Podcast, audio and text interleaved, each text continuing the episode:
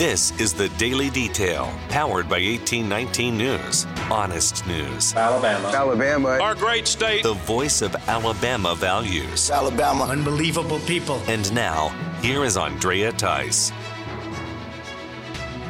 It was a bit of a mixed bag when it comes to which Alabama congressional members voted for the stopgap funding bill over the weekend and which did not. Those in favor were Jerry Carl, Mike Rogers, Terry Sewell, and Dale Strong while Congressman Robert Aderholt, Barry Moore, and Gary Palmer voted against it. Strong says that his yay vote was due to the fact that U.S. military personnel will not lose funding, and the next 45 days will allow for Congress to work out four spending bills that Strong referred to as the most conservative appropriation bills in history. On the other side, Congressman Robert Aderholt says his no vote was due to a lack of spending cuts and no language that deals with the border crisis. In the Senate, both U.S. Senators Tommy Tuberville and Katie Britt voted for the bill after it was passed in the House and sent to them.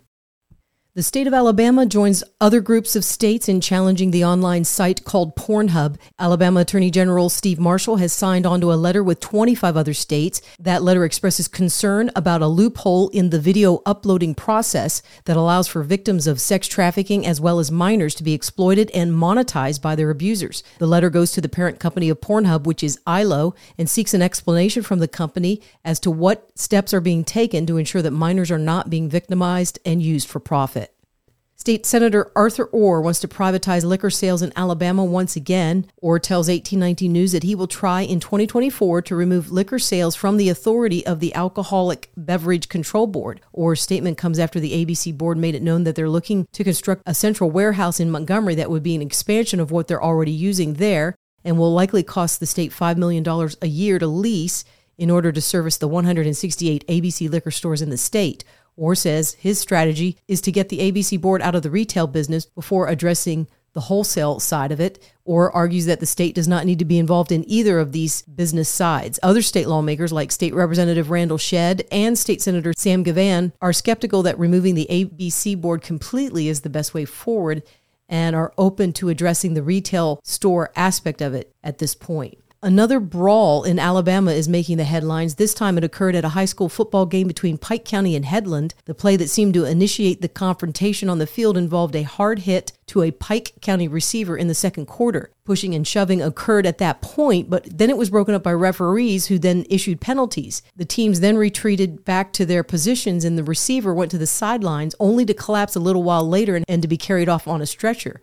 Then a massive fight broke out between players that were on the field, who were then joined by their teammates from the sidelines. The game had to be ended early, and it was forfeited to Headland, which had a 20 to 0 score on the board. A second chance hiring fair is coming to Jefferson County once again. District Attorney Danny Carr is working with local nonprofit organizations and government agencies to provide this workshop designed for those previously incarcerated who want to get work. The job fair will be held October 17th at the Boutwell Auditorium. Those businesses willing to hire someone with a criminal background must be willing to interview and hire the day of that event. For more in depth stories affecting the state of Alabama, go to 1819news.com.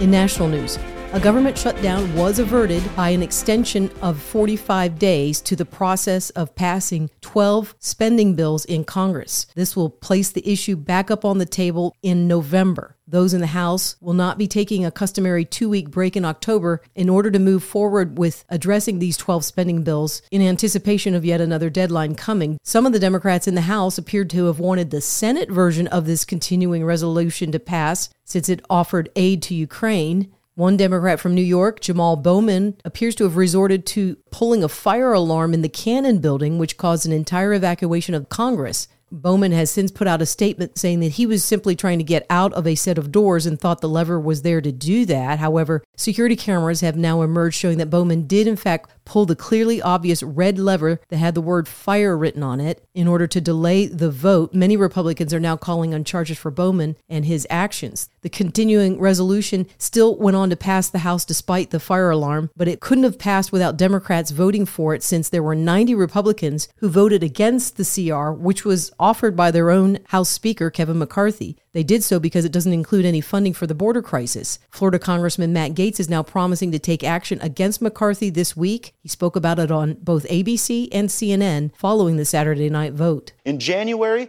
to get the speakership, Kevin had to agree to certain guardrails on spending, and he had to agree to a process that would allow us to put some downward pressure on spending. Since the mid 90s, this country has been governed by revolving continuing resolution and omnibus spending bill. And what that means is that America's lawmakers take one up or down vote on the funding of the entire government. That is crazy. That is the reason we're 33 trillion in debt. We want to move to single subject spending bills. So he made that commitment, he broke it. And if at this time next week Kevin McCarthy is still Speaker of the House, it will because, be because the Democrats bailed him out and he can be their Speaker, not mine. So, so when, when do you make this move? Uh, you'll be seeing it this week. The man who is challenging Joe Biden in the Democrat presidential primary was called a conspiracy theorist once again. Robert Kennedy Jr. was making an appearance on C SPAN when a woman named Sharon called, concerned about the stands he makes on certain issues. You are definitely not in my book or any of my Democratic family or friends' book a Democrat um, your conspiracy theories, they, they literally scare us. The Wi-Fi causes cancer and 5G is, is mass surveillance and, and chemicals in our water cause transgender and, and, and antidepressants cause school shootings. Um, you mentioned, for example, 5G and, and dismiss the fact that 5G causes cancer, but I'm representing now hundreds of, of, uh, of men and women in this country who have gotten uh, glioblastoma, uh, classic cell phone tumors, uh, from 5G, and there's there are reams of scientific studies that show that that is happening. Um, you you say that 5G is not used for, surveillance. Is there really any American left who believes that the government is not uh, spying on the American people. You know, I mean, Edward Snowden uh, demonstrated this. I don't think you'll find a single member of Congress who, if you ask them, does the government spy on Americans, will tell you no. So I, don't understand how that's a conspiracy theory. RFK did address the other issues that the woman brought up in the call and offered scientific studies to back up his claims, and then concluded with this. Yeah, of course I have. Our, you know, the, our, these scientific studies are listed on my website, and they're and they're available to anybody. Kentucky Congressman Thomas Massie made another revelation on what the government is willing to allow by way of research through the National Science Foundation. He did so by simply offering an amendment on the House floor that is against what the government is looking to do. Of my amendment, which states that none of the funds made available by this act may be used to fund any grant related to any transgenic edible vaccine. Does the term transgenic edible vaccine sound far fetched? Well, it's not we're funding it. In fact, scientists from the University of California, Riverside, funded with your taxpayer dollars, have been studying whether they can turn edible plants, such as lettuce and spinach, into mRNA vaccine factories, thereby creating a transgenic edible vaccine. One associate professor at UCR explained that ideally a single plant would produce enough mRNA to vaccinate a single person. We are testing this approach with spinach and lettuce and have long term goals of people growing it in their own gardens. Farmers could also eventually grow entire fields of it. I don't think this is a good idea. I don't think the American people should be funding this. And I think, and I would hope, that we've learned something from the COVID experience with SARS CoV 2, that some of our science projects aren't the best ideas.